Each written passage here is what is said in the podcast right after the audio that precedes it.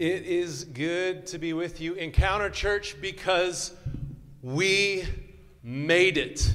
We made it. We made it through 2020. And I have to tell you, the last few days of 2020 were no joke. My kids were quarantined from school. I almost set my new house on fire trying to cook generic mac and cheese. And I've got to tell you, like, I'm really grateful that it is 2021 and we're three days in and I think that you can agree with me that we're fixed. We're good. It's perfect. We're done. No more problems, no more troubles. Oh, man. And, you know, the collective expectation that we have put on 2021, there is no way that the calendar can live up to that level of hope. See, we all want a new start. We all want to change, to improve and to grow, to have a little bit less of this, a little bit more of that. It's like we're trying to level up a, a video game character. But it's not just that. It's not just being like a better person. At Encounter, we believe that God has called us and invited us to live a certain kind of life. And if you're new to church, maybe you're not sure you believe the Bible, you're not sure what you believe about Jesus, even if that's true, we, we all want to change. We all want lasting growth. And I believe that the Bible gives us specific instructions on ways that we can do that. And as we're looking at a new start at 2021, we're going to turn to Hebrews chapter 12 and look at some principles for ways that we can start this year really, really well. In the book of Hebrews, the author writes to a predominantly Jewish audience in Jerusalem about 30 years after the death and resurrection of Jesus. And these Jewish believers are facing all sorts of opposition because of their faith, and they're discouraged because of the opposition that they're facing. And this is what the author says about growth and faith and perseverance when things get difficult. Hebrews chapter 12. Therefore, since we are surrounded by such a great cloud of witnesses, let us throw off everything that hinders and the sin that so easily entangles, and let us run with perseverance the race marked out for us, fixing our eyes on Jesus, the pioneer and perfecter of faith. For the joy set before him, endured the cross, scorning its shame, and sat down at the throne of God. Consider him who endured opposition from sinners, so that you will not grow weary and lose heart. Man, I love the race picture here.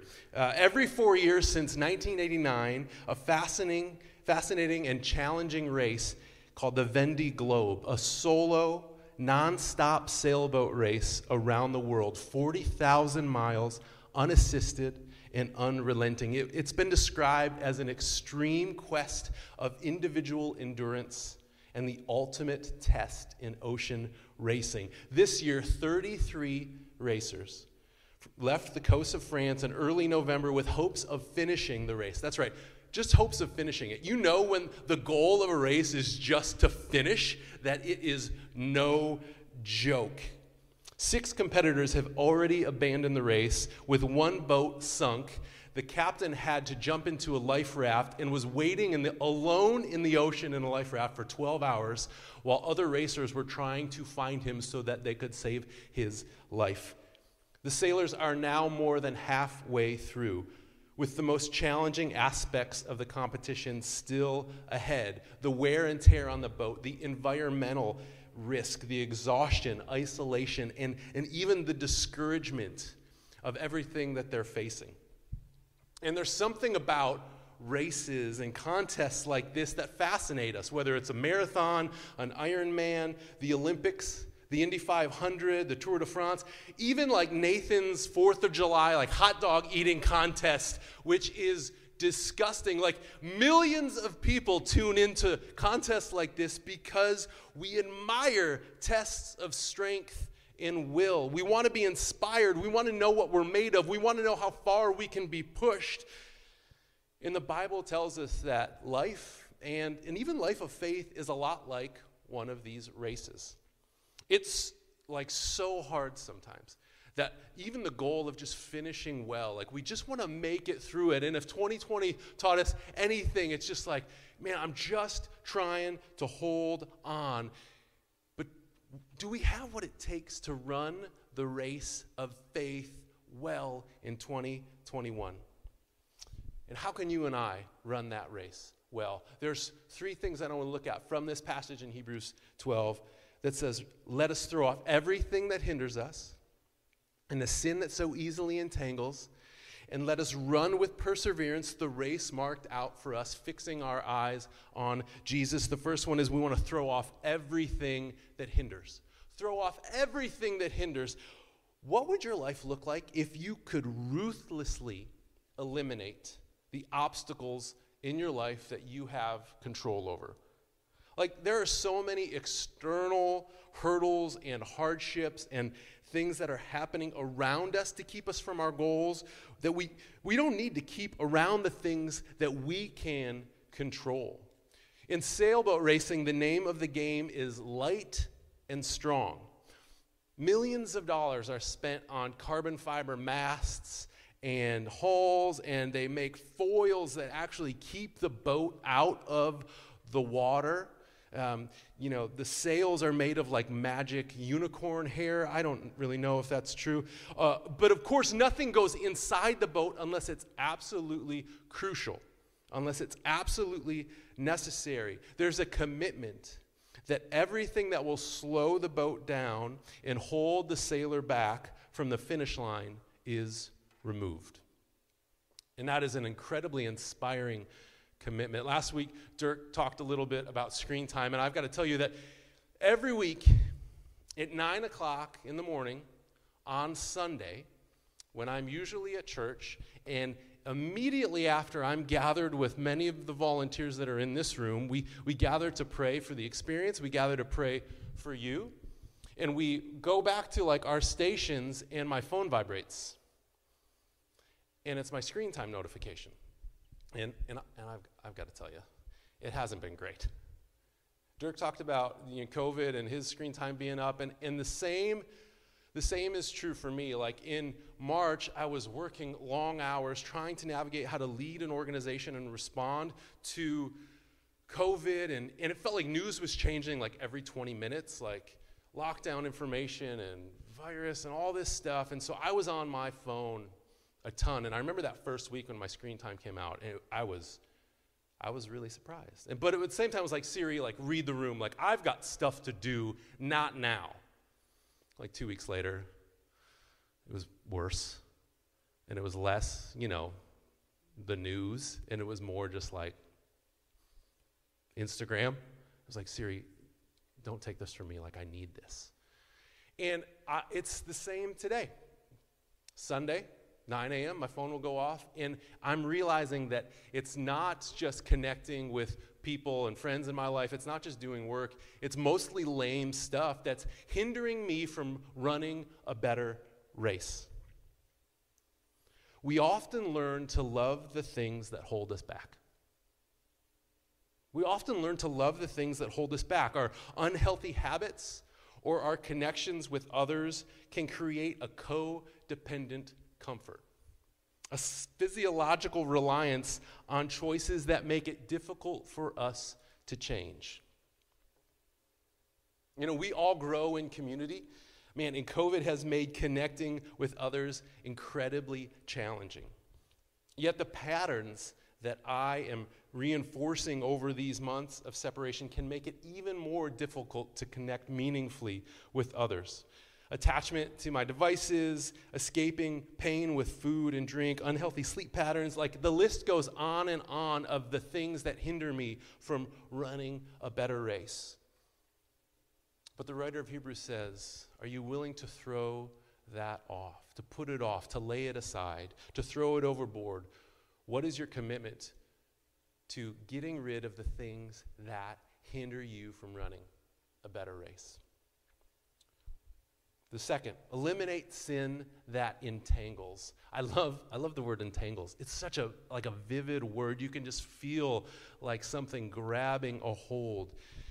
In the Jewish believers reading this letter would probably have associated the word picture to describe a, a sheep with its wool getting caught on thorns.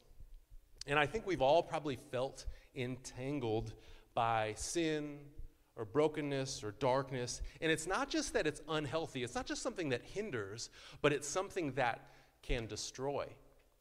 Sin is an action that separates you from God, it separates you from others, and it even separates you from yourself. It's not a very popular thing to talk about, is it? I mean, why do you think that we don't like to talk about it? It's the root cause of our pain, and it's not something that can just be painted over.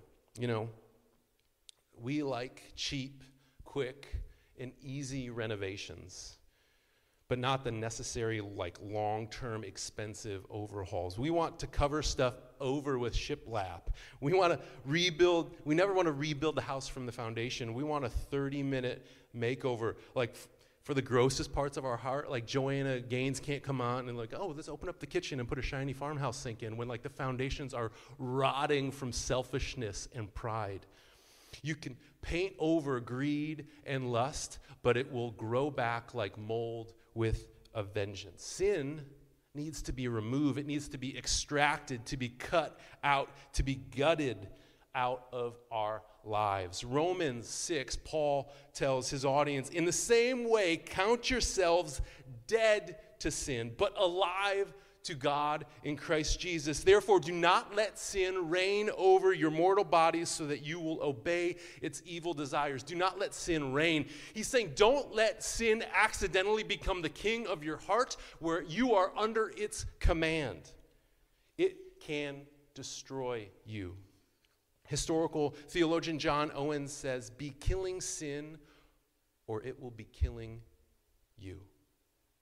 And if the heroes of the Christian history see the elimination of sin as a crucial part of the race of faith, then we probably should too. Think of removing sin with the same commitment of the hiker who was trapped by a falling boulder with his arm crushed and his only desire was to get free. When removing sin, we eradicate it with desperation. We're not worried about precision, precision or being neat. We're not worried about confusing our friends or embarrassing ourselves. To save ourselves, we must, must cut this out of our life or it will take us down with it. But we don't focus on sin. We don't make tweaks or adjustments when it comes to sin. We just cut it out or in risk, risk that entanglement. So we throw off everything that hinders, we eliminate sin that entangles, and the third thing is we fix our eyes. Fixing our eyes on Jesus, the pioneer, the starter, and the perfecter, the finisher of faith, for the joy set before him endured the cross, scorning its shame, and sat down at the right hand of the throne of God. Fixing our eyes literally means to look away from everything else, to focus alone on Jesus, and who he was, and what he has done for us. I really enjoy mountain biking. It's one thing I've learned over the last few years is uh, that you follow your focus. You follow your focus. You know, I have hit rocks and I have hit trees and I have ridden off of cliffs, not because that's where I wanted to go, but because that's where my eyes were looking. Just the other day, last week, I was riding and I hit a jump and I was trying to avoid a tree, so I looked at another tree and I hit the tree because that's what I was looking for. All of us go towards what we're looking at. And when I focus on obstacles, not the trail, where do you think my bike goes? And life is exactly the same. But, but here's, I think, a warning for us fix your eyes on Jesus, but don't fix your eyes on your problems. Fix your eyes on Jesus, but not the obstacles. Be- eliminate the sin, but elevate your focus. The scripture says throw off everything that hinders, eliminate the sin that entangles, and focus fix your eyes, focus on Jesus. But I think most of the time we end up flipping that instruction and we focus on our sin. We focus on how difficult things are. We focus on the struggle. But the author is inviting us and I think encouraging us to make sure that we're focusing on Jesus. Rather than f- focusing on sin or struggle, focus on Jesus that is the beauty of Jesus to draw us forward, the power of Jesus to overcome sin, the mercy of Jesus to forgive us. See, I can I can focus on my screen time report. I can focus on that. I can figure out ways to, to tweak and to, to reduce. Um, I can choose, you know, to put my phone down. That's one thing. But when I fix my eyes on Jesus, when I focus on His goodness, when I focus on the fact that He has promised when I draw near to Him that He will draw near to me and that He will satisfy my soul with His love and He will increase my affection for Him, the screen time issue will eventually take care of itself when I focus on Jesus. I can fix my eyes on the difficulty and frustrations of COVID, or I can fix my eyes on Jesus, who will sustain me, who will provide for me. He, he will give me wisdom. And you, in 2021, maybe you could focus on health problems, giving it more and more of your attention and emotional space to the point of anxiety or, or even fixation. Or you can fix your eyes on Jesus and, and trust his promises that he will be near to you. That his promise is his presence. Last year, Tim Keller, a pastor and a respected theologian, made an announcement that he was starting treatment for cancer. And he asked the Christian community for prayers. And as he closed his announcement, uh, he referenced Hebrews chapter 12 and he said this He says, I am running the race set before me with joy. Because Jesus ran, ran an infinitely harder race with joy for me. I'm running the race set before me with joy because Jesus ran an infinitely harder race for me with joy. Committing to fix his eyes on Jesus, not his disease. And don't get me wrong, like, do the work. Go through treatment. Throw off what slows you down. Eliminate sin. Cut it out of your life. Ride your bike. Run your race. But focus on Christ. As 2020 2021 starts, as we get a fresh start, you will have obstacles. 2021 will still provide uh, circumstances that hinder you. You will still have chances that sin needs to be eradicated from your life, but focus not on the obstacles, focus not on the struggles, focus not on the problems.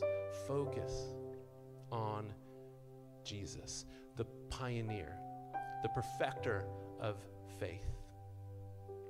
For the joy set before him, he endured the cross. He scorned its shame and sat down at the right hand of the throne of God. Consider him who endured such opposition from sinners so that you won't grow weary. You won't lose heart. Let's pray together. Jesus, we elevate our focus. We look to you this year on day three of 2021. We commit to fix our eyes. God, would you make our vision clear? Would you make our affection great towards you? Would you help to eliminate distractions in our life that cause us to look to the left or to the right or to focus on the rocks or the trees or the cliff. God, would we focus our eyes on the one who has promised us that we do not have to grow weary, that we do not have to lose heart. And as we have a fresh start, God, would you bless us and keep us? Cause your face to shine upon us. Would you be gracious to us and give us peace? And we pray this in the name of Jesus Christ. Amen. Go in